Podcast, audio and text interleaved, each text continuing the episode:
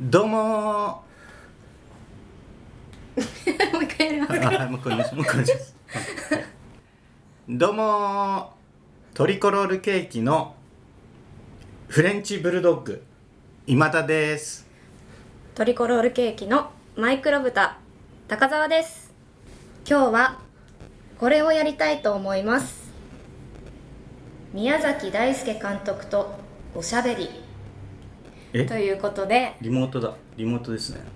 今回ははい初めてのはいゲストが対面で来てくださいましたえ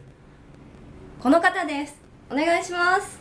はい、えー、トリコロールケーキの緑亀宮崎大輔ですよろしくお願いしまおす願いしおます願いしますトリコロールケーキでは宮崎さんはないですけどねないですはいねないですけどね、はい初めての、あのー身内ではない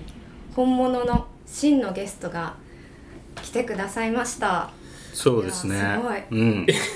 そんな大したもんじゃない ですけどはいいあのー高澤も出演している映画「水戸山根」の脚本監督を務められました宮崎大輔監督にお越しいただきましたうん、ありがとうございます何度もありがとうございますえっとこの、えっと今年の8月25日から全国公開が始まり現在下北駅な駅前シネマ K2 にて公開中ですでこちら10月5日木曜日まで公開されるとのことです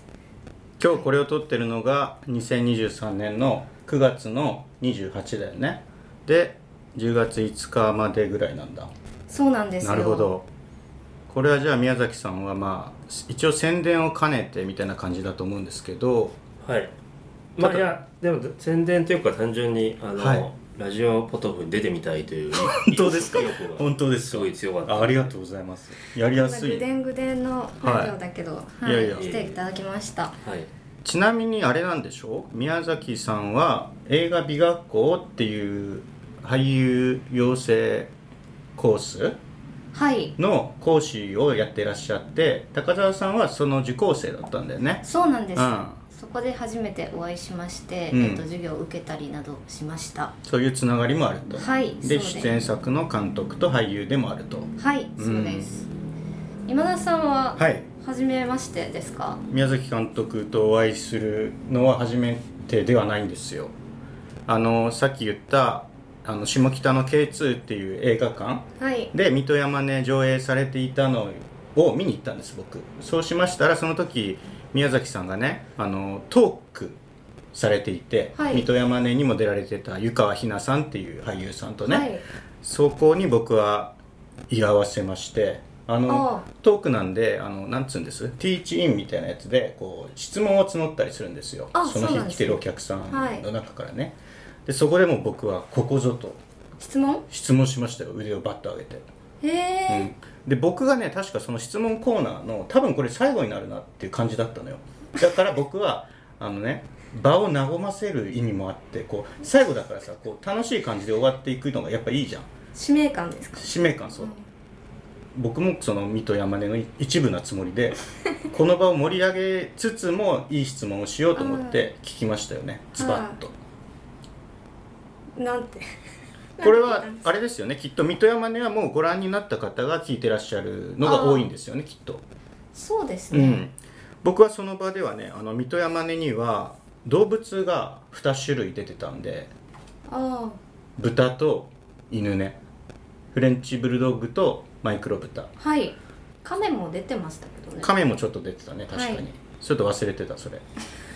ら宮崎さんに「はい質問あります」とはい。 「豚と犬はどっちが演出しやすいですか?」って聞きましたお「しやすかったですか?」って気になるうんでその時宮崎さんはすごい僕はすごいいいお答えをいただいたなって思いましたよ覚えてますか。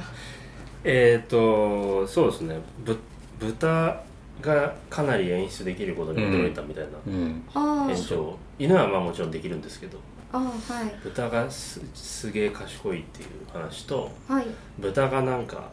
そのグループの中で組織の中で順位付けをしないからうんすごいなんか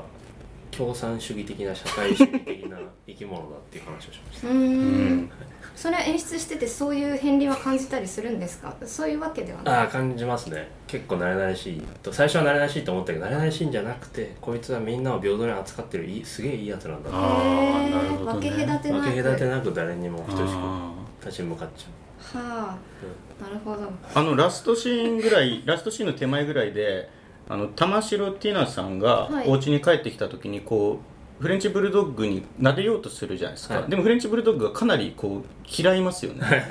あれは演出意図はあるシーンなんですかうあれはね演出あそこはあれはね演出できなかったですねあできなかったげ限界であーあそこ結構複雑なんですよなんか来て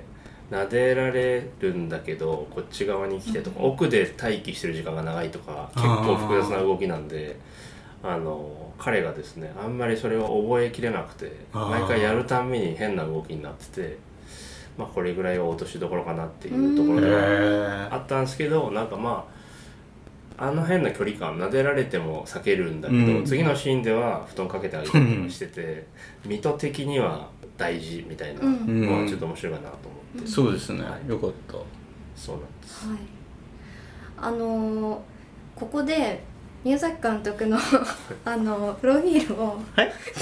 ざっくりと、はいあのープロフィおー話しさせてもらえないといけないって思ってうんいいですかルもちろんもちろんししてもしてください急に急なんですけ どえっと月刊シナリオ10月号の、えっと、宮崎さんのあのプ何ロフィー急ルにから何月刊シナリオって何 急に今発売している、雑誌か何かですかはんはんはえーシナリオんはいっていう雑誌があるんですけど、あるよねそこに昔からねあのすい ませんねシナリオが載ってるんだよね、えーはい、うん宮崎監督のシナリオが、うんえー、水戸山根のシナリオが載っていますのでうんあこちらもチェックしてくださいそして、えっと、そこに書いてある宮崎さんのプロフィールをご案内したいと思います、はいえー、2011年に 大丈夫ですかごめんなさいね2011年に初の長編映画「夜が終わる場所」を監督しその後「ヤマトカリフォルニア」「ツーリズム」「ビデオフォビア」などを発表今夏最新作の「プラスティック」が全国劇場公開されているとのことですうんはい僕は水戸山根を一度試写で見せてもらってでその後他の作品も見たいなと思ってで今日までにビデオフォビアとツーリズムはいを見たんですよはいであの宮崎さんゲストに来てくださるっていうのを高田さんから教えてもらった時にじゃあこんな機会だから他の作品も見ようと思ったんですねはいただちょっと時間がなくてあツーリズムをもう一回見るっていうことをややってきましたいいですね、はいそれもありがとうございますはい、どうでしたかいや良かったね良かった良かったですよかったね当然当然良かったです、そうはい、はいツーリズムの話ならかなりできますよだかなんか聞いてみたいことがあっらもちろんありますけどいいんですか水戸山根の話をたあそうですね、はツーリズムの話でいいんじゃないですかあじゃあいいんですかあいいんですか僕はあれなんですよね、ええあの映画の脚本一回書いたことがありまして、えでその試写がね水戸山根の試写をやってた美学校のあの、い地下1階のはいはいはいあそこで試写やったんですよ、えですごい懐かしい気持ちに試写見た時もなって、あとその映画の監督がえはい宇賀名健一っていはいはいはうい人ではいあのツーリズムにも出られてたすみれさんの、うんうん多分デビュー映画のデビュー作「えさらば静寂」っていう、はいそれの多分一作前の作品の脚本を僕書いて。うんそうだからこれはもうほぼほぼ宮崎さんと同じっていうかねええ何がですかいや立場が試写会場も一緒だしなんかすみれさんに近い感じにもなったちょっしとなんかよくわからない豚が好きえ豚が好きはいはい、そうなんですね、うん、ツーリズムはすごいいい映画でしたねあ何回か見ると思います、はいそうですか鹿児島弁ですかあのツーリズムのああそうですケそンうジでさすんでしそうでたっすけねケンジは鹿児島出身で今ニューヨークに住んでるんですそうですねあそうなんです僕ね鹿児島出身でえなのであの最初のシーンでえこうインタビューみたいな感じはでい撮っておられるところであこれ本当の鹿児島弁だと思いました、ううんん鹿児島弁って結構こう真似してる人だとなんか違うなって感じもあるんですよね、はいうん、歌手の愛さんがかなり鹿児島弁そのままですけど、うんううんんそうなんですねははいそうですね彼が鹿児島出身でいうん、それをそのままやってくれっつってやりましたね、はい、あんまりあんまインパクトあれだなと思ってたんですけどいいいい塩梅な感じですよね鹿児島弁ってね、あそうですかよかったあの最初のシーンがいいですよねあのどう演出したんでしょうねあのニーナさんとスミレさんああスーちゃんかイイインタビューのところインタビューっぽい感じで撮ってるもそうだしあのシンガポールに行った後のあの商店街みたいなとこ歩いてるシーンとうん、かあはいあーはい結構フリーっぽいフリーっていうか、はい段取りは決まってるんだけど、はい細かいセリフ回しは本人たちにやってもらうみたいな印象だったけど、ははいどうなんだろうと思ってなんかねあのスーちゃんがこうカメラの外に行っちゃうシーンこうニーナが一人きりになるシーンの手前はかなりね段取り追ってるなっていうの はね分かそうっでたすかうんはいこれは他のシーンより段取りがあ って言わなきゃいけないセリフとか絶対言ってる感じがあると思ったうらん案の定画角の外に去っていったから、うん、これどういうぐらいの塩梅で決めていったんだろうなと思って。そうですねこ決、ま、すごい細かく厳密に100%決まってるところはそんななくて80%ぐらいが5割ぐらいで40%ぐらいが5割ぐらいって感じですか,、あーはい、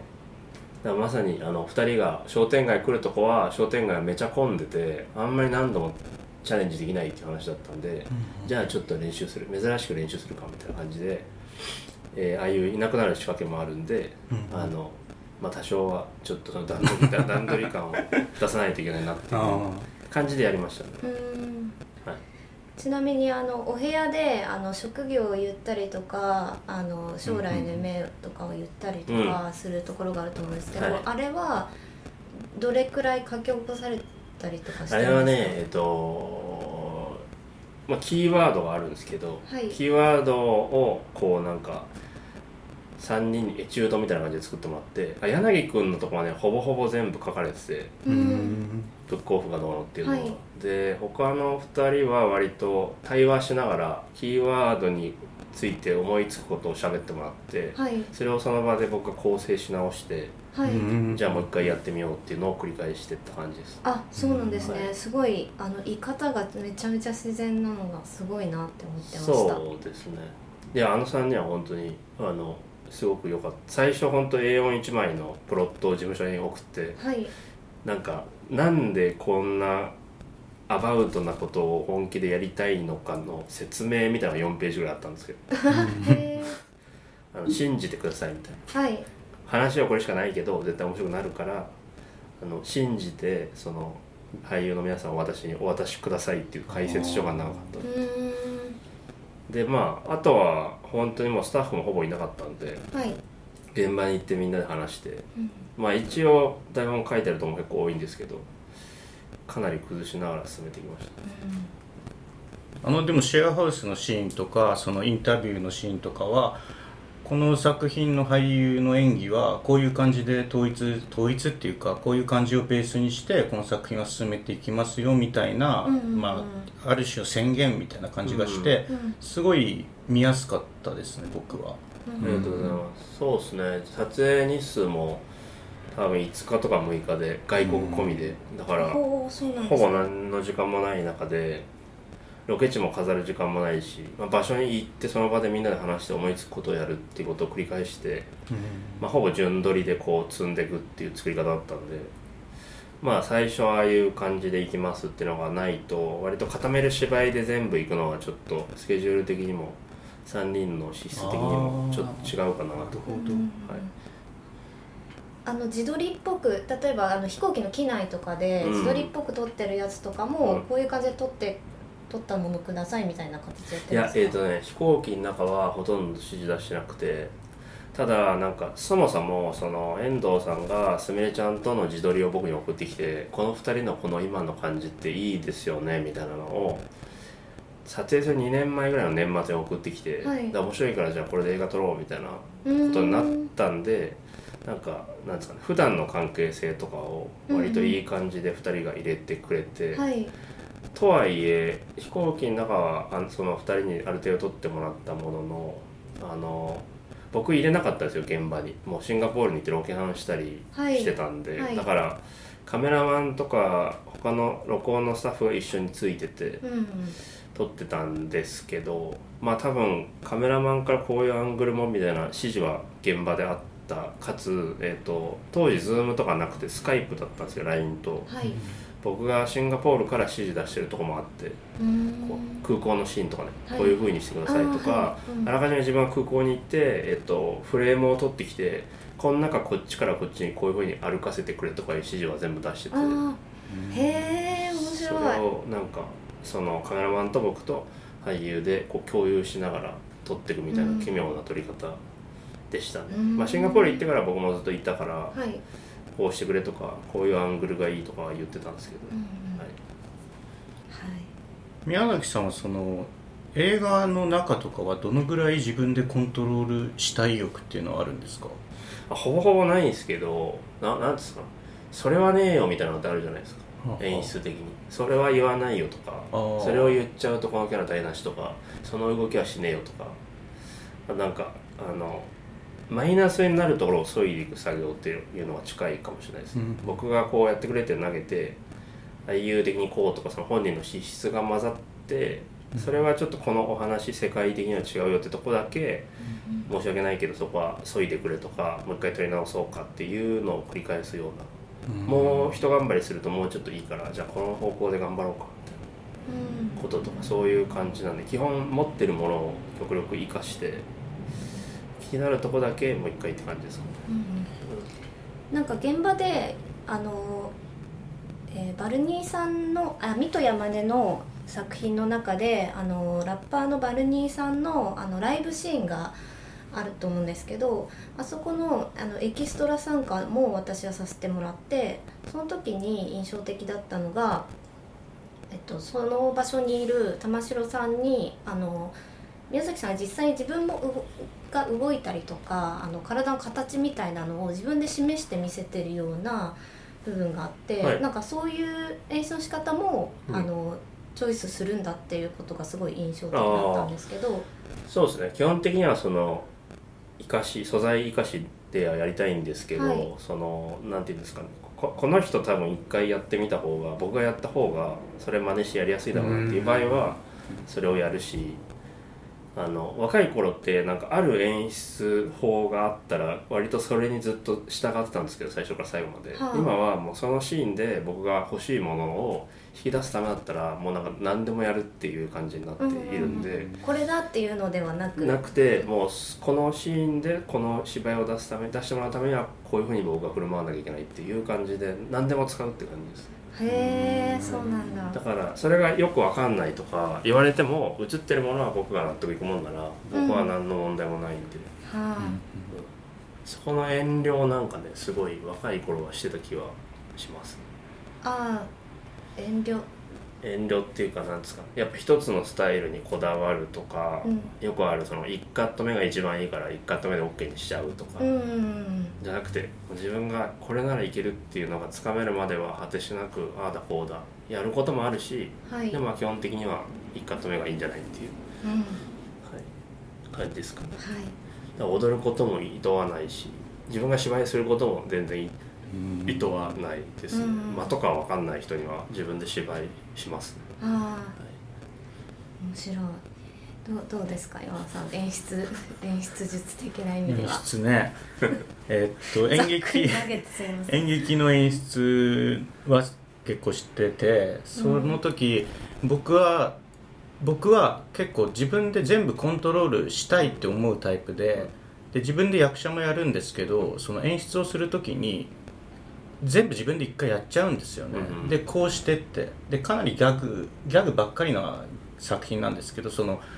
間合いとかも全部こうやってとかうん指示して、うんでそれを真似させるみたいな感じで結構うん自由がない感じでずっとやっててでここ12年でその自分が病気したっていうのもあってこう全部自分でやろうとするのはもう絶対無理だから頭打ちだしうんもっとこうちょっと手を出すだけでも全然自分の創作にはなるかもしれないんだからっていう気持ちになってきてて、はいあとそもそも僕今喋ってるのもそうですけどこうアドリブっていうかこう思いつきで何かやるのが好きなんですよ、でもその演劇をやり始めると やっぱり台本を全部書いてセリフを覚えてやんなきゃいけないっていうのがあってうんである時ある公演でなんかあるシーンでこうセリフ自分のセリフ自分で言う時に急に唇がバーって震え出したんですよ、うんで足もガーって震え出してこれなんだこれ緊張かいや緊張じゃねえなと思ってあの体が拒否反応を出してたんですよね、うんこのすっごい準備してセリフを覚えてそれを人前でわざわざやるっていうこんなに準備してこんなに辛い思いをして人前で僕は人を笑わせようとしてんのかって思ったらなんじゃそれって その時思いついたことをバンって言ってそれで楽しいことを作りたいんじゃないのって思ったらすごい足が震えちゃってでその時はもうもう台本最初は台本忘れちゃったのかな自分でセリフ忘れて震えてんのかなって思ったけどそんなはずはなくてむしろだから台本をもう捨てたんですよねうん捨ててもうその時その舞台上で思いついた言葉をバンって言っちゃおうともう、まはいだあの流れとか関係なく自分は脚本演出だから 演出家だからそうよっぽどなことがあったら舞台上で成立す修ることだ正すればいいだけだし、はいって思ってなんかね何だったっけななんか卒業式のシーンでで僕は校長みたいなキャラで卒業生に卒業証書を渡してこれから先その社会でこう自由に羽ばたいていろいろしていってくださいみたいなセリフだったんですよね、うんそれをもう言うのが震えちゃうからセリフ通りだと、けどうんだからその時思いついたセリフを言おうって思ったらなんか気づいたらなんか社会をパッチワークしてくださいって言っててびっくりしたんですけど自分でも、はいなんかでもそれでいいやって思ったんだよねその時からまあカッチカチだった人からしたらちょっと救われることかもしれないですね切り替えによって、あのえ宮崎さんはその、うんえっと撮ったものを編集して出来上がってで劇場でも何何度も自分でも見ていくわけじゃないですか、はその中でその自分も思ってもなかったところに気づいたりとか驚いたりみたいなことって、はいあのあったりするんですか何度も見るあ中あでも映画はそれが面白いですよね最近昔の作品をそのレトロスペクティブとかで劇場で何年かぶりにあのツーリズムとかは何年前だろうな多分ちょうど5年ぐらい前なんですけどとかを見る機会があってあこんなことが起きてるとかどうやってこれ指示出したんだっけとかってめっちゃ検証しながら見るんですよあおのー今ならどう演出するとかあーどうどうはいカット割りするかとか、うんっていう中であの気づかないことセリフにしろ音にしろ絵にしろがなんか多くていつも面白いなっていうかこうどれだけコントロールしようとしてもやっぱりその全部スタジオで撮ってるわけじゃないんで、あの何かしら思わぬ要素とか僕が目には入ってるけど気づいてなかった要素っていうのがこう見るたんびに変わるし年月が経つとより一層こう客観的に見れるというかねうんこんな絵こんな映画だったんだとか誰がこんな映画撮ったんだろうとかうん思うことが多くて、まあ、ツーリズムも多分今撮れって言われたらもう撮れないから当時の自分の状態だったから多分撮れたんでうん今はもう撮れないななんて思いながら楽しみつつ、まあ、今の自分だったら編集ここもうちょっと切るなとかうんこういうアングルじゃねえなとかいろいろ考えながら見ましたへね、えはい面白いはい、まあでも反省してもね、まあ、撮り直すことはできないので、うんそこもまた映画の面白いところではありつつリメイクする気もないですしねリメイクそうなんですねなんか過去作とかあとまだその長編とかを撮る前に考えてたようなことをもう一回、作品作り直したりみたいなこいとはあんやまりしたいですけどあ2でもその前多分2とかになるんじゃないですかリメイクというかやっぱりその僕の作品すごく偶然性の要素が多いからなんか同じことを撮ろうとしても多分そそれを繰り返そうとする努力が見えちゃう気がするあのでー偶然性っていうのはげ現場のってことですかそれと現場もそうだしもう関係もそうだしもうあらゆることの偶然が多いからさっきだから今田さんが舞台の上でこう思いついたこと言ってやろうって言ってましたけどそれで腑に落ちたというかうんそれを結構繰り返しずっとやってる感じだからそれうをん今もう一回再現しようとするとそれはそれで違うものになっちゃうのかなってうーん気はしますじゃあ「ミとヤマメ2」はあるかもしれないみたいなやつやりたいですけどねやってくれみたいな人が23人ねいましたけどねへあはあいいいですねはい、なんかねあんまりいいねは集まってなかったですけどおうちょっと探していいねしに行こはいでそれがよくないいいいいいいじゃないですかねなんか映画ってもう取り返しがつかない感じがすごい好きですけど、ううんうん演劇はしかももうね網膜なりに焼き付けとかないともう絶対帰ってこない時間じゃそうですね限映画よりももっと限られた人数がその場にいないと見れないもうのだったりんそうなんですすよ、るからうん、でもその一回性みたいなのは多分なんか今の社会情勢とは全くそぐわないことではあるので、うん非効率ですよねそうななんんかですよ一箇所にみんなで集まって練習してるからねそんなのおかしいでしょうなんですよね対面で一生懸命覚えてあと2時間もセリフ覚えちゃダメだよ人間 が2時間分もさおかしいってまあ変意味がわからないよな多分恐怖だもん僕客席で演劇見るときさこの人こっから2時間分セリフ覚えてんだと思うとうんそれで怖くなっちゃうでもなんか俳優やる時にやっぱ考えますよねだって自分の限りある人生の中の少なくない時間をもん、うん人が書いたりとかもう書いてあるセリフを覚えたことを言うってそうだいようね時間があるってい変うわこってとるよね自体がなんかおかしなことだなとは思うけど、すごいですよね面でなんかこうやりがい的なところと多分ちょっと乖離してる感じもあったりするじゃないですか、2週間に1回ぐらいやってそうな人とか俺タイムラインとか見てるとうんまたやってんだこの人すごいなと思ってまた2時間セリフ覚えるのかそうそうそうすげえなって思っちゃってでやりがい本人が自己肯定感すごい高いから続けられるんですかね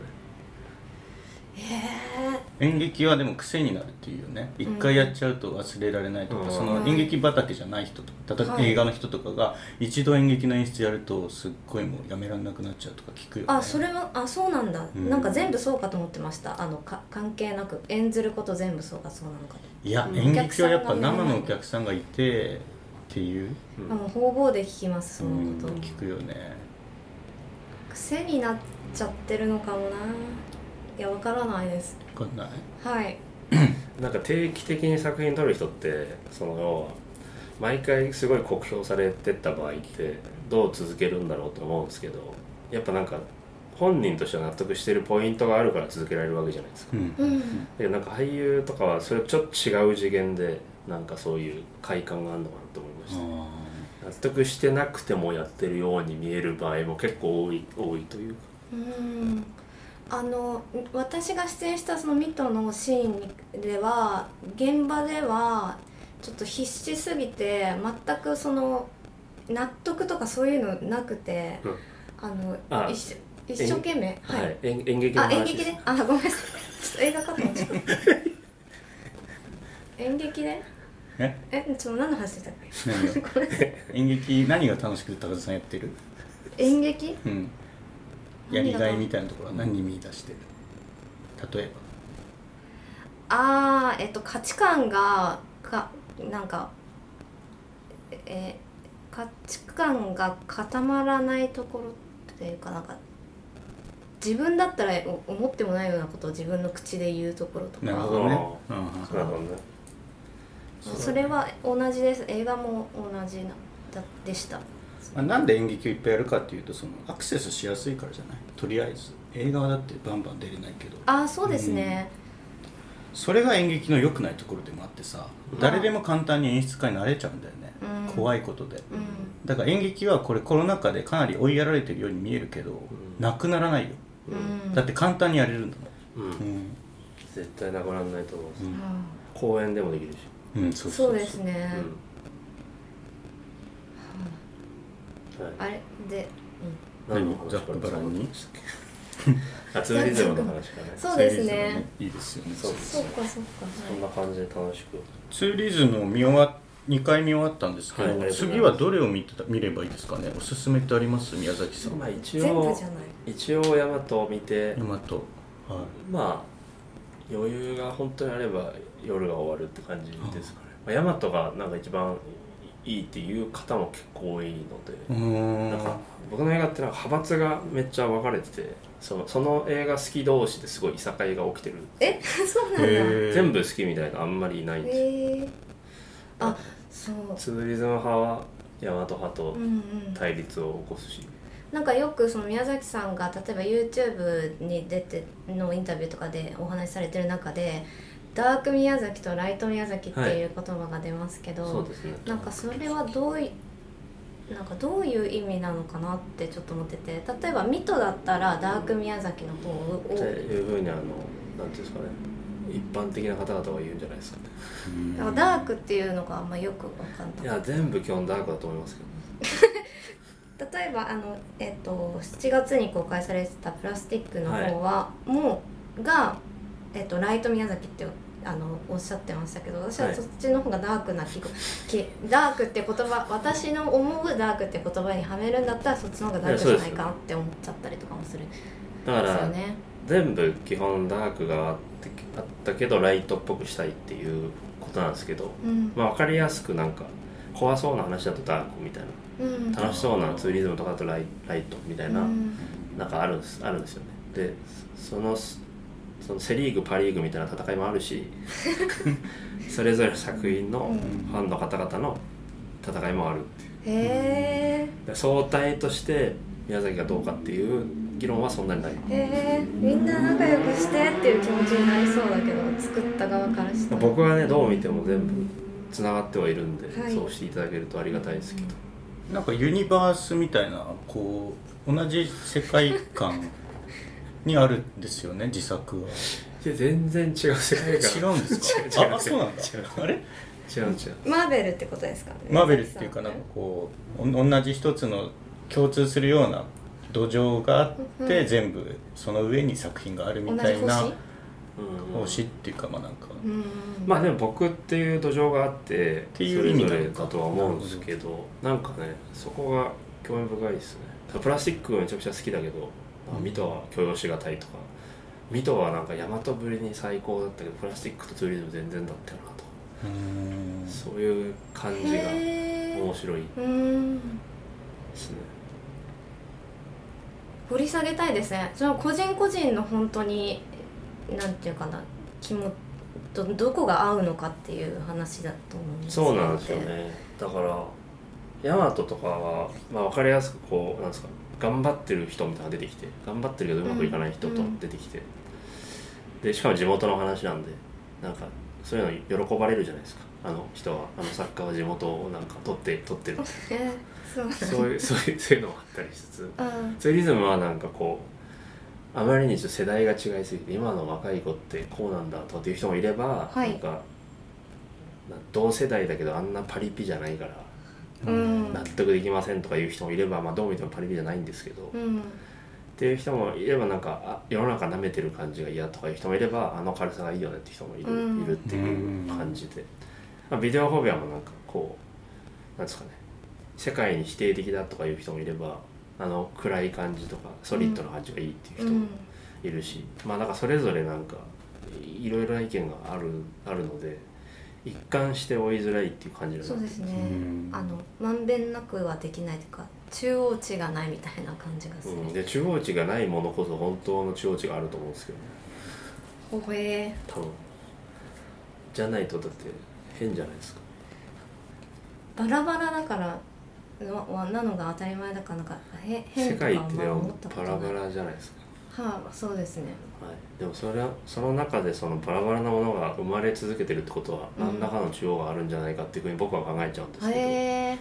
であそこ目指すじゃなくてなんかバラバ真ラん中の方目指すみいたいやなもうバララバラな世界にピンを置いていくみたいな作業のイメージですようんねだってつまんなくないですかあの人といえばこれみたいなうんうんうんうん、なその方が仕事は来るんでしょうけど、まあ、人生短いんでねそこに集中してもいいと思うんですけど僕は今のところ今今までは多分だからバラバラだったんでうん実はツーリズムは好きなんですよみたいな人とかっていうのがいろいろいる中でまあヤマトは割となんか好きな方は今になってしかもそれも出てきたんでいろいろ見た結果ヤマトが良かったかもみたいなええ当時より今の方がひょっとしたら反応あるかもしれないですなんかインタビュー何かのインタビューでアメリカ映画原理主義はい、はい、そうでっすていうのはそれは本当にそうなんですかそれ本当にそうですああそうなんだはい、えなんかジャンル映画を撮りたいみたいな気持ちもあるんああいやもともとジャンルというかそのハリウッド80年代の映画を見て自分は映画を見始めた人間なんで、そういうところに行けたらいいんですけど、うんなんかいろんな障壁があるじゃないですか、まあ、まずああいうものを子供の頃テレビで見とか映画館で見て自分が撮れるのかなんて想像したことすらないとこから、あれ映画って自分でも撮れるのかなみたいな感じで始めてでもやっぱりまずはその日本映画的な格好えーアメリカ映画以外的なこう長回しで対話があって、人間関係をうんぬんみたいなところから始まってあそこにどうやったら飛躍できるのかっていうところをこう思考しなくなっちゃう人考え想像できなくなっちゃう人が大半だと思うんですけど自分ももういい年なんでそこの回路を断絶しようと思ったことも何度かあったもののなんかやっぱ悔しいなと、ううん残りの人生ねあと何年取れるか分かんないですけどそこのギャップに挑戦したいし同じ映画なのに悔しいっていう思いがあるので、そこを目指してはずっと今までもやってきたしはっきり多分そこじゃない手前のところで落ち着くんだったらなんかそれはそんなに難しい仕事じゃないと思うんですよ、うんそんなのだってもういくらでもやり方はありますし、あうの答えが分かってる運転免許の試験と一緒ですようんへ僕免許試験落ちたんですよあ僕も一回あ本当ですかマ原ジで原付一回落ちてあそうか免許ないんーだよなねい高わか倉りさんまはせんねそうかそう私はかはいそうそうそう僕ちゃんとあれなんですよ国立大学に受かって げ現役で受かっていいところに通った後にそれすごいねってみんなが言ってくれるような学校出たんですけど運転免許落ちたんだよって言われたらみんな「えっ?」て言ってくるから「あそうなんだ」って落ちるんじゃないんだあれってわかりません珍しいらしいよだって高校3年生が取るもんだからねうんほい受かるものだかはら、うん、でも僕も高校の時原付落ちて答え知ってるのに落ちて受けた友達みんなヤンキーの友達受かって あれ何なんですかね大学の運転免許僕落ちましたからねあよかった初めてだああよかったですねうんよかったあよかったの心が軽くなったんじゃない答えですがか覚えられないっていうねうん50あもも覚うえらなれんないか覚えるものなんであすのねねその会場の近くでそう答えを教えてくれるお店がある んですよダフ屋みたいなもんでそすうですか2000円払うと答えを教えてくれるんですよへ天井えからヘッドホンが下がっててそれ聞くと答えが全部流れてるえそれってほえ普通ですかそれって普通普通普通あそうなんだううんそれが日み本んのなそうしてるんだ警察の天下り先ですよそうあそうえー、みんなじゃあ免許持ってる人はそれみんな知ってるけど知ってるけど言わない言こわとないなんだそうそうハードコアに行く人もいるだろうけど5%ぐらいだと思う多分初めて聞いたそうだよその周シりのステ人ムたをちみんな持っねてるけどもう見た時に僕は社会が信じられなくなっあこういうことはあるんですね、た知らないんだろみんな、うん道路知らない標識の意味とか本当知らない知らない勘でやってるそうなぜなら答えをヘッドホンで聞いてそうそうそ言のっ日てるだけそのえ日えそのちょ瞬っ間と待ってわかんいないこれは本当です か本当だよいやすごい両騙されてる脇からなんかヘッドホンそれこそヘッドホンみたいになんか何がない騙されてるみたいな気持ちになっちゃった本当なんですよへえ言っても大丈夫殺されないですか大狙われたりとか大丈い夫やそんな中枢部で言うのはやめなようんすごい警察庁の真ん前とかで言言わうないと方言がわないいい方がいいああ、うんそうなんですねでもパチンコもねアダルトビデオの問題でも同じシステムがグレグレー、うーん、おいグレーなものは警察の天下りが金を吸い取るそうおおこんなに無垢だったとは自分が 全然知らないねバカなだけだと思うよそれ社会世間正知ら直ず正直すぎるよ世間知らず高田さんが手を汚さないだから自分も絶対落ちるんだろうなってそ思っうてた手を汚さない代わりにうん汚してる人が他にいるんだ よそこで高田さんはでノーもノーっおて言っ金てがあれですもんねうん、だからどうだって話なんだけど誰かが悪いことしてるから高田さんはうん今生きてるかもしれないんだよ、そうですよ、必要なのかもしれなうい、ん、自分だけ綺麗否ではいら定しれなないいわけえ否定しないし自分はクリーンだとはもう思ってませんよバカそう世間知らずなだけではいあもっとこう熱ざくっなくばらんにせっかく宮崎さん来ていただいたから、うんたはい水戸山根のことも聞き聞きたいですけどうん他のこともね、聞いていいんじゃないですか高田さん、はいこういう時間ってあるんですか美学校でそ の講師の方と生徒受講生の方がざっくばらんになんか飲みあ会りとかあまるのすかまあそういう時もあるし、あとえっとうーん別にその授業以外の授業内容とか以外の話もしたりもしますし、うん授業終わった後になんかその辺で食べたりとかもありますしまあいろいろですね僕三宅龍太さん 好きでなんかラジオとかでもいっぱい活躍されてるじゃないですか、やっぱ美学校って聞くと三宅さんが教えたとこだって思いますねへえシナリオコースですよねそうですねシナリオとアクターズとフィクションがあっうんて、じゃあ質問いいです高橋か宏さんがあえ三宅さんを呼んだっていうあそうなんですねはいは、はいいあどうぞあだえ今田さん聞きたいこと聞けてますか 大丈夫いやいや高橋さんどうぞあのー担当直入に聞きたいのは、はい今田さんは特にそうあ今田さんが直面してるのを見たことあるんですけど結構悪口レベルのなんかえっと感想がおー直接うんあもう目にすぐ見えるところにあったりするうん時に、した時にどうやってどう捉えてるたりとかどういう思うんですかっていうのが質うんあ問僕でですか今田さんも結構そ言うわれるいうのがあるのであ言われますね昔は特に言われて僕は基本でも悪口が来てからが本番だって思ってるのでえファンができたらそれはアンチもできるから、うんようやく悪口が来たからよっしゃって思ってました、なんか憎しみが含まれてるくらいのこと含まれあそうそう言われるく時はらねいのことを、 すごい面白いあこんな見てる側からこんな演劇見るならすげえユニクロで T シャツ買った方がマシだって言われたことがあーりまマすジですかいやありますありますやばいっすねユニクロの T シャツバングラディッシュの労働搾取からできうるん T シャツチケット代がねユニクロの T シャツぐらいだったんだああよーそっかいやもう多種多様な僕も悪口を言われた、うんもうあらゆる媒体とかいろんなとこにあの直接言われることもありますしと思ってうんいろんな悪口を言われてまあなんか人にはそれぞれの意見もあるとかうんうんまあ参考にしますとかっていい子なことをメディアでは言ってますけど、うんラジオポトフ用の限定バージョンで言うなら確かうん毎回その、は警察とか司法がないならその場で殺してやろうと思 います物理的に殺してやわあやるなやるろほうどと思うしうん殺してやることも自分の筋力と物理力的には可能なん だけど今日は許しといてやろうっていう感じになります。 でって思った後にでも何かしら学びはないのかなとか、うんまあ、か彼がこう言った背景を想像したりとか、まあ、ためになるもちろんね意見もあったりするんですけどなかなかなかったりするんで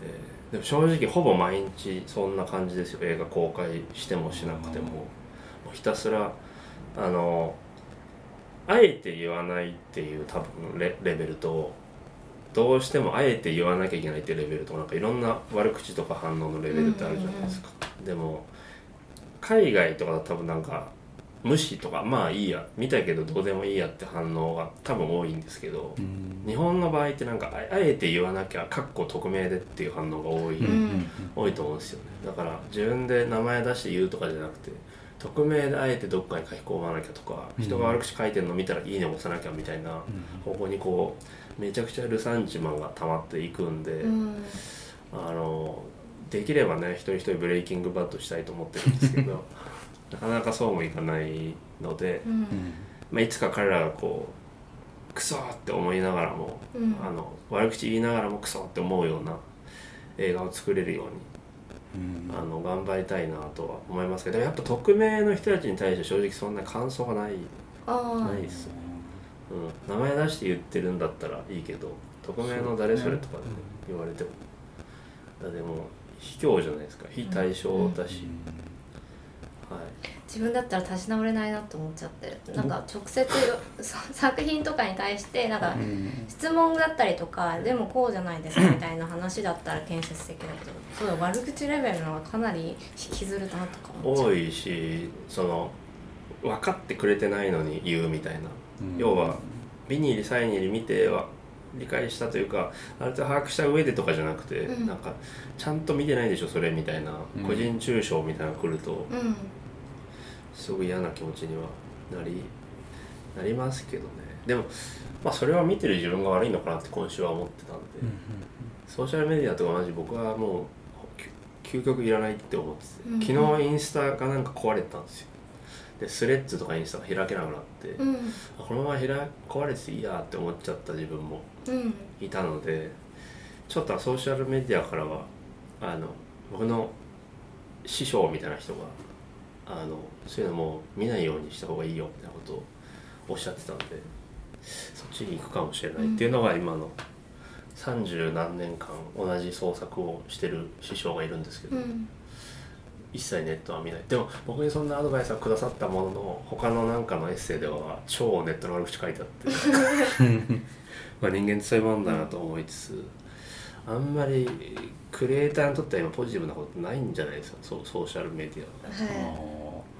昔トリコロールケーキでうんそれこそあの映画美学校の入ってる建物の上にあるユーロライブってはいはいいはういところであの劇団とお笑い芸人がこう今もやってるかなはテアトルコントってはいはいはいいうイベントにトリコロールケーキでも何回も出ててである回でなんかねゆ有名ブロガーみたいな人が見に来はいてでトリコロのネタを見てあのなんだっけな80年代で終わった感覚だみたいに書かれたんですね。でその時も僕はよっしゃと思って、うんでツイッターで言ってたから、いうんツイッターで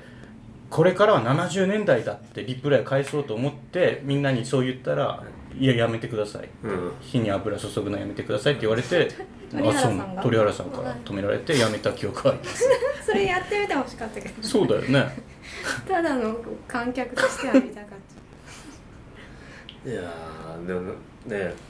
油注ぎたいですけどね本当はね、まあ僕のそうですね性格的には天の弱あ的そうになはんねですねうん、でもまたなんかねその政治がどうとかねそういうことで炎上させられると思うんで やめとこうっていう感じですね、はい、だってソーシャルメディアなくても我々幸せに暮らしてたじゃないですかたいやーどどうなんだ私高3からえ高高1からツイッター始まったあからーあんまりん楽しかったもんそもそものあの成長過程的に楽しかった時期ではないおーはないかもしれない僕大学生の時ミクシーやってたけどすあミクシィもやするっのごい人気者だったよ僕楽しかったですかえあーなくてでもも楽しかった会って楽しかっ表現の場場っつうかたそういうのはあってよそかうっですたねジェーン・スーさんもミクシー始まりだしあそうなんあそうだよね、うんミクシーで目についたんだよね、うん世間がね、ういや僕ミクシーはすごい好きでしたうんミクシー良かったですよね、だってなんつうのサークルとか同窓会とか地元とかない時にミクシーのあのコミュニティみたいなのねなんかちょっと心の支えになったんですよあ大学出てもう就職したわけでもなくてフラフラしてる時にこうコミュニティの管理人とか任せられるとこうちょっと責任感が芽生えて ああああったわそう同そうそう窓会なんかねあるけ時どだクラス会コミュニティみたいなそうあいつどんなサムネイルにしてんのかあなあで自分のがあ知ってる人たちのってことですか いや知らん人たちのコミュニティ僕管理しててあで継承されたんですよーうんそのあーロベール・ブレッソンっていうあすごはいいシネフィル監督のコミュニティを俺は継承されてあ俺は管理人やってたんですけどへえなんかこうすごい責任感とこんなにブレッソン好きな例えば自分の好きな監督が検索するとこうあコミュニティあったみたいなしかも4人しか入ってないみたいなところで、うんその4人で話したりするとすごいなんかこう自分を分かってくれる人が現実にはいないけどネット空間にはいるみたいな感じもあったしそこで知り合った友達になった人いまだに付き合いある人も結構いるし。うんうんっていう感じだったのがなんか悪口と政治的立場のなんか発露みたいななんかやばい場にそうですねだんだんツイッターになって、うんフェイスブックはねなんかおっさんたちのなんかうまいもんじうまいもん観光自慢みたいに なってるへ見に行けないっていうのはフェイスブックはそうなんです、はーいそこでさブレストンの本ツイート集だって言ってたよはい買って見たけどツイートがいっぱい書いてあ ってそのずそのうんざっくりみたいなこと書いてあるからそりゃあたくさん映画撮ったりとかたくさん映画見てる人はこれ理解するかもしれないけど、うんそれだけ急に言われても何が何だかわかんないなってそいれうのをがちょっと今夜ツイートしてくれたら大炎上す ると思う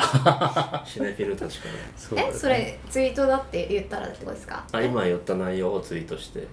ロベロベル・ベルスのシネマトグラフ覚えたっていうのはただのツイートであるしそんなことこと言われても私としては困ってしまいますっていうのをツイあー理解する日が来るとは思うけど、うんわからないなって思ったっていう、うんその現時点では、トいや僕なんかあの肺炎で20年ぐらい前に入院したんですよ過労で、はいその時になんか友達があれをなんか読みたい本が読みたいから持ってきてくれてたら何を持ったかあれを持ってきてはい、ふ復刊されたよみたいな感じで、うんあれ読んでてうん入院して高熱で下されてる時に、なんかもうあの2行ぐらいをこう何度も何度も同じところに意識が遠のいてまた戻ってっていうのをやっててはい、内容は一切覚えてないけどなんか行動としてはすごい 急忘れがたいあでしたなんか海岸したんだと思ったそこでピビーンいや一切開眼してないですそうなんだで病人に酔わせる内容じゃないでしょだったらのな脳みそ使うからってことですかなんか読みやすいのかなって思われたってことですかねいやなんか入院してもやっぱり映画が好きなのかなって思われたのかもしれないですね、はい まあ、でも先生から担当医から難しそうな本読んでるねって鼻であしらわれた記憶ははい、うんありますけどまあ何の話からそれに行ったんでしたっけあ何かああ批判に対してあ高あ田さそうんではすどう思うかってことですよねなんか、うん、ラジオポトフフにも批判あったよあれあアるんですッかプルポッドキャストかなんかスポティファイかななんかなんだったっけな時間損したみたいなえあってえこんな弱小ポッドキャストにこれを書いてくるってどういう意味ー、なんだろう面白いですと思ねっそてれは嬉し嬉しくないけうど、よん、かまっあた、でも高田さんに聞く聞いてないけどねこれなんかコメント許可制みたいになっててさ、はい許可して外に出せばよかったかな一 応一応封じてあったのどうだろうちょっと見てみたいまあいいや、うんはいすすごいことじゃないですかそれ聞いてわざわざ書いてる時間が一番無駄じゃないですかそうそうそうそう書きに来てくれたって思っちゃうな、でもなんか僕の想像ではその高澤さんを腐し僕が腐してるから高澤さんのその狂信的なファンがなんかこあそんな人いるのかなう言ったら今だ殺すぞ的な意味であああ書いてきたのかなとも思ったんだよねそんな人思いつ親とか高澤さんのいやーないなで今田さんのが面白いって言ってますあ高澤さんの親は僕をね、はいはいうんそうだよねいるかもね高田さんの狂心的なうんいるんじゃないうん映画を見て水戸山根を見てもしかしたら生まれてるかもよあの、そしたら口座にいくらか欲しいなと思っ口座にて、はい、いいのそんな安易な気持ちでパトロンつけてダメかダメだよ何が起きるかわからないそうだよ払えるモードにしていたらいいんじゃないソーシャルメディあ投あげ銭受付みたあいのな投げあ銭あ受け付けたらいいなるほどなるほどでも何もできないけどな中で見返り求めてくるかそもうねそうそうそう、うんちょっと無理なのそれチェキとかだから売ればいいんじゃないアうんそれならいいでしょサイン入りでねうんあ T シャツ作ったりしてあああなるほど水戸山根で着てたあの服とかリュックリュック背負ってたっけはい自分のリュックは自分のであそうなんだす T シャツは、えっと、その衣装でうんそれ以外は基本全部自分のものです、うん僕セリフ覚えに付き合わされたよね高田さんのはい覚えてるそうそう付き合ってもらってました、小野どころ練習をし誰かと絶対練習しておきたいと思って、うんざ誰かって 誰か誰か誰かごめんなさいいやでももういきなり来てしっかりできてたから、うんあ高田さんプロフェッショナルだなと思ってうん僕から見るともう完全に高澤さんそのままでしたね舞台上の高澤さんそれが超面白いと思ってよかったですよでも俺それから高澤さんのなんか映像とかいろんなの見たけどやっぱりあの高澤さんが一番高澤さんしててうん、うん高澤さんなんじゃないですかあああの友人にもそのまんま写してもらえて本当に良かったねって あんなにそのままで OK な形で出られて本当に良かったねっていや言われよまかったですよしたはいありがとうございまあすれは私の誇りを持ってる高澤さんですよああれよはかっはい、なまあでもああいう役でああいう設定だからそうできてよかったですよたうん多分ちょっとまた違ったらまた全然違ったかもしれうなんいし、うん、まあでもそんなもんですよね映画とか演出ってねあ他の現場とか全然わからないんですけど、はい初めてああいった本当に外でうああいった形が、えっと、最初の出演で本当にあの光栄だし良かったなと思ってまんすそうですよね僕あそこなんかこう軍服着た人とかがいるイメージだったからあーいなくてよかったなあのう日、んがガチな人たちうんうんうんガチ勢がいるとうんうんよかったですよ、あそこって車とか止めてました止めてました車はやと結構そのままで流しで取ら取らざるを得なくてた周りのエキストラを結構配置してあそうなんだた感じではいし絵絵みたいににしてます絵絵みたいと思いましたた動きがあのえっ、と風景ををあの通行にもエキストラにしてるからもうその絵を作ってる感じがすごいあるああなるほどねそうですよねまあでも道から向こうは制御できないからえ向こう側もあ橋のも向こうはできたんですけどあこのこっち側のなんていうのかな明治通りじゃなくてあーあえっとあっちに行くうん、方太い駅前の通りの方が制御できないんで、うんそこはもうそそのまんまで撮るしかなかったですねで僕はああいう演出をすごい好むので、うんなんかうんグワーって人がいるとこでいきなり撮るみたいな、うんそれを今回よくやらせてもらえたなとはうん思いました、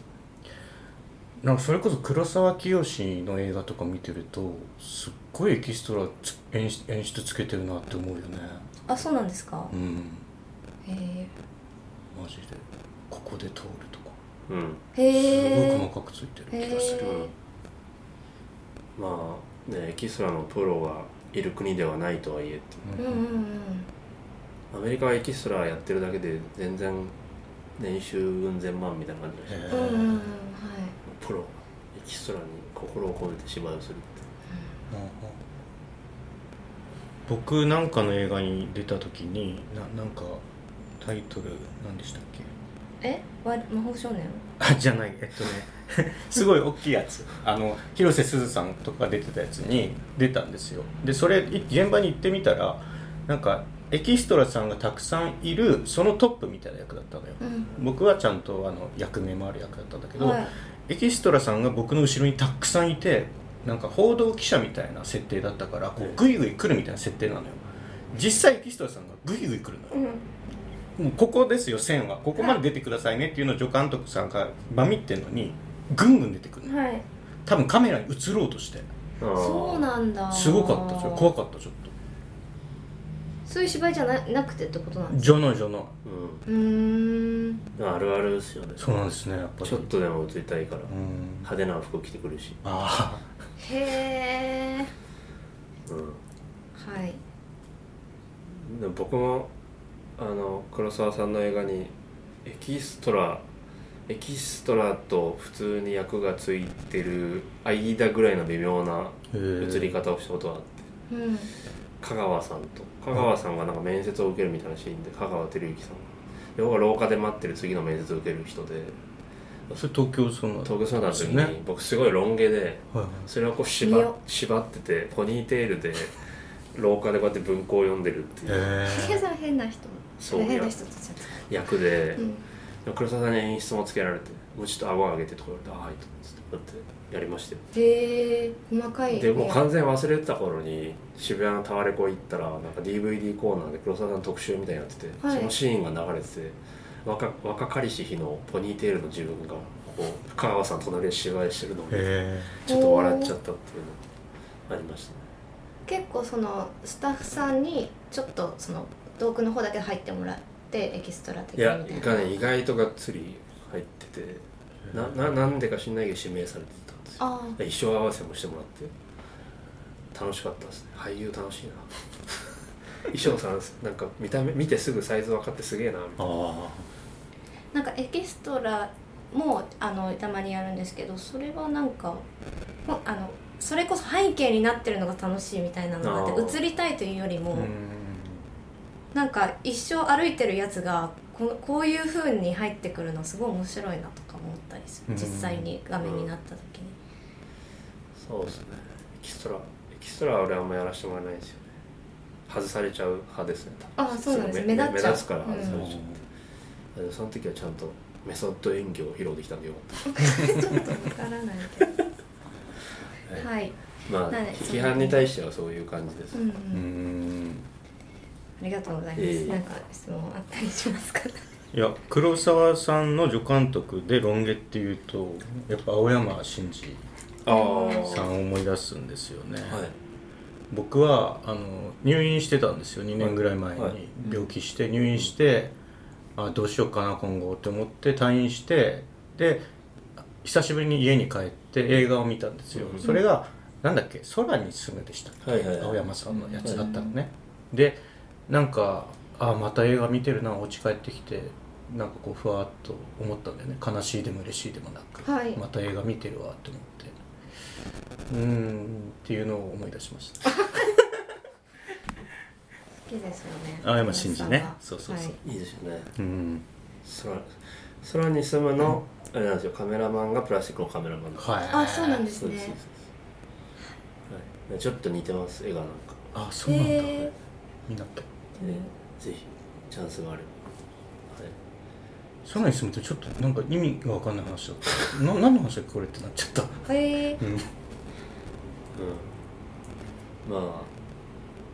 結構ね久しぶりの作品でした、そうでしたね、うんメルディエッジ味が強かったですああそまあそれはね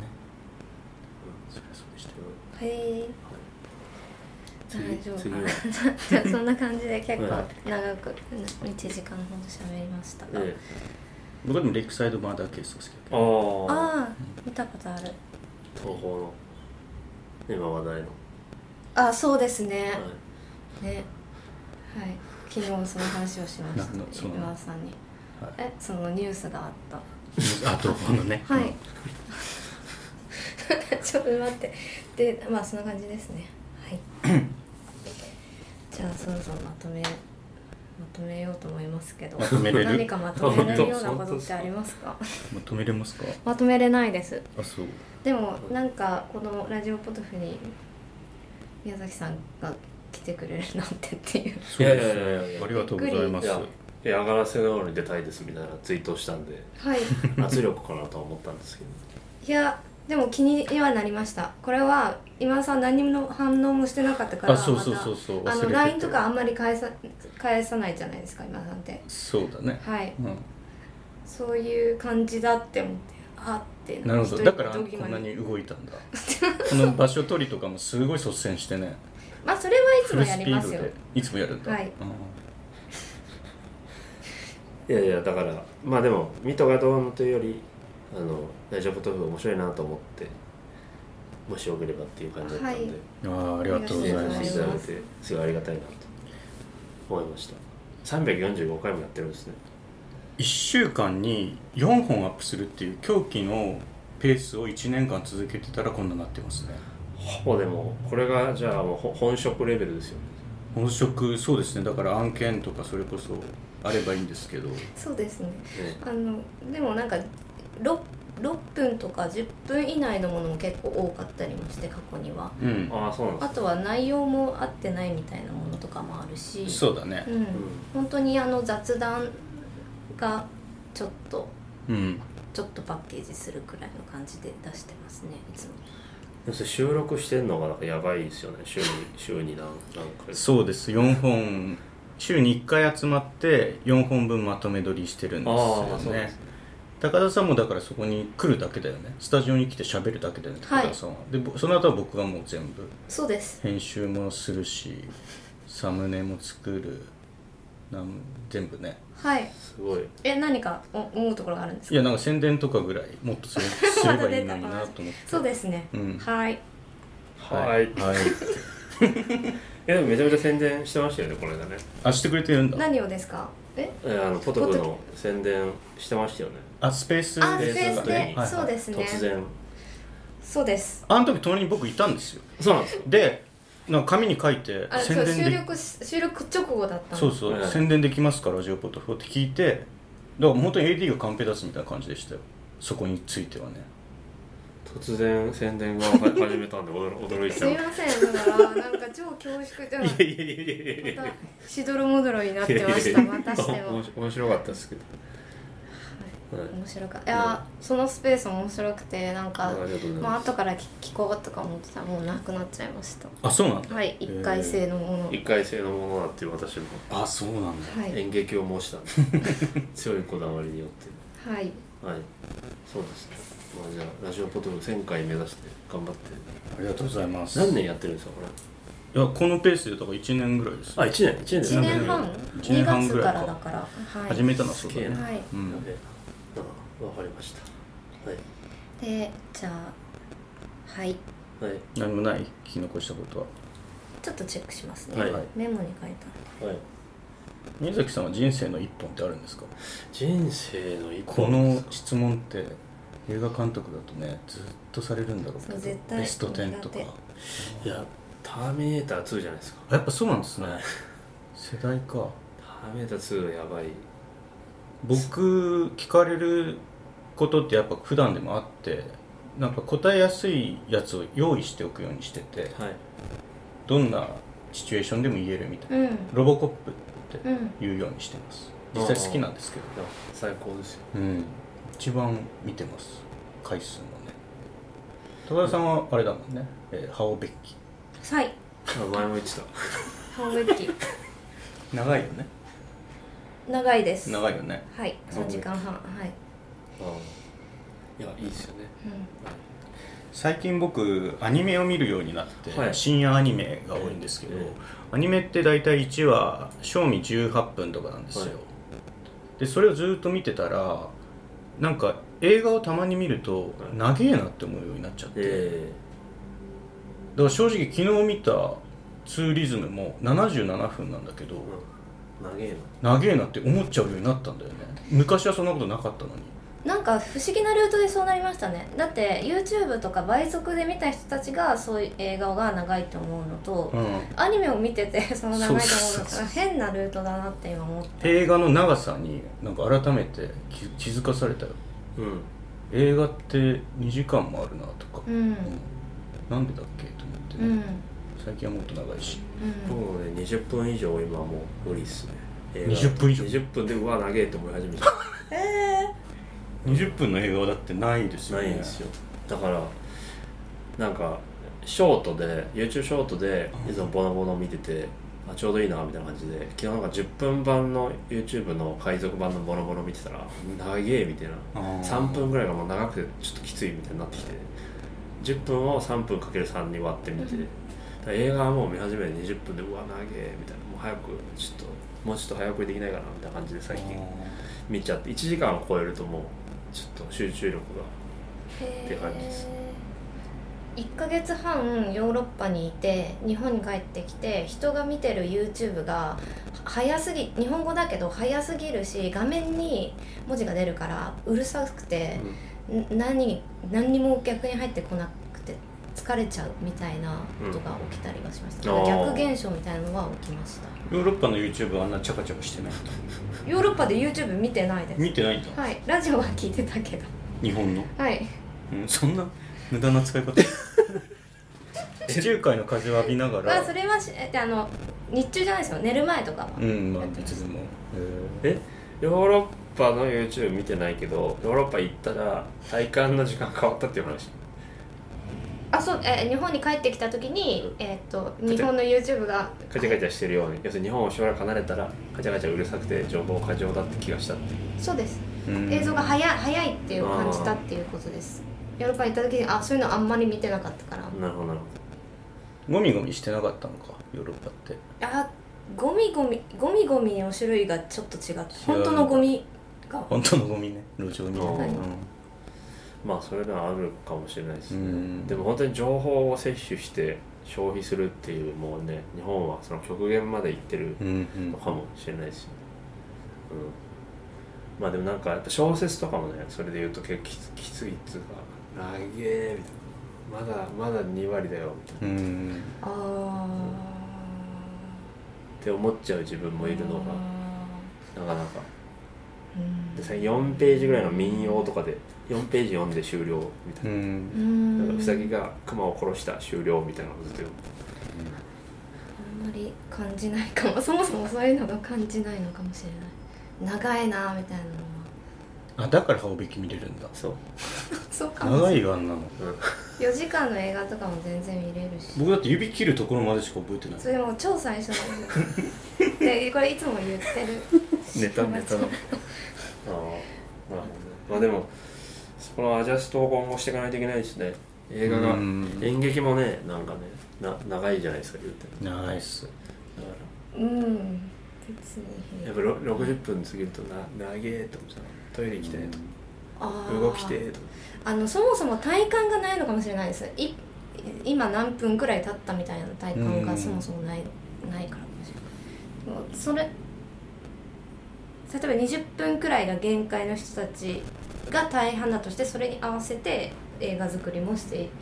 くことになっていくのかしらいやもう行かないいやそれ言ったら終わっちゃうんじゃないですか多分時代についてってうんでもなんか映画の多分仕事してる人大体なんか1分刻みで何分経ったかって分かるはずなんですよ映画見てたら、うんあ今30分目で山が来たってうんうんすぐ分かるんで、だうんからそういう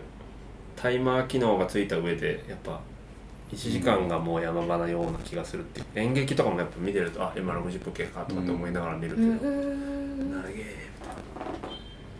たいな2時間4時間の演劇とか逆にあったら面白いああはい見ました去年、本当にうん、休憩あり休憩休憩あり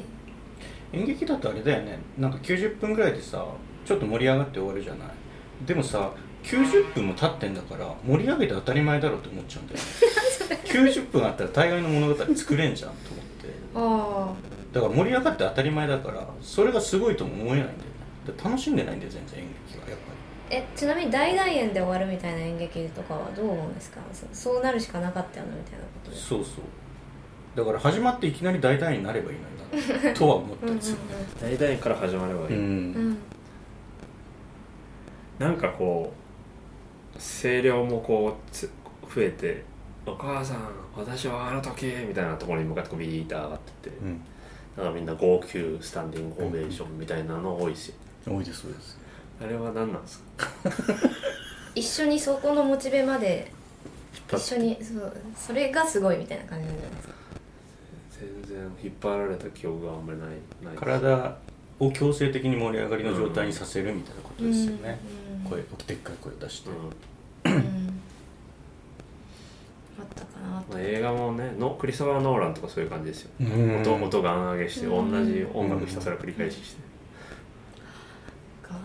ういん、どんだかどんだかどんだかどんだなんか007撮るみたいな言ってましたよねのあそうなんですねやっとか、へえうん、まあ まあって感じですそうねそうそうみみんな知ってたよってみみんな言ってますよあそうです撮かりたかったことはへえイギリス系だしね、うん、まあそうですねじゃあそろそろはい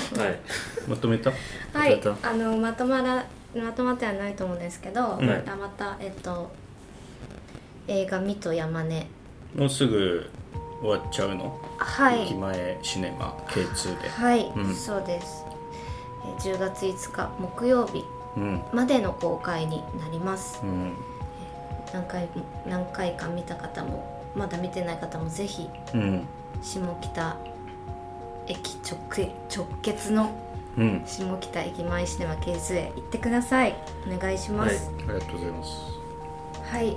えっと宮崎さん本日はありがとうございました。ありがとうございましたどうもはい。の何かお話最後にあれば。ああいやもうミトを見れる劇場で 見れる機会が多分あと1週間しかないと思うんで、うんうんその後見れる予定は今のところ国内ではないのでうん。うーんぜひ劇場であのスマホで見ないでくださいってうんはい。どう言っておきたいですけどはいぜひよろしくお願いします、はい。ありがとうございます。ありがとうございますはい。本日は初めてのラジオポトフのゲスト宮崎大輔さんが来ていただきました。ありがとうございました。ありがとうございました終わりはい ありがとうございました。すついね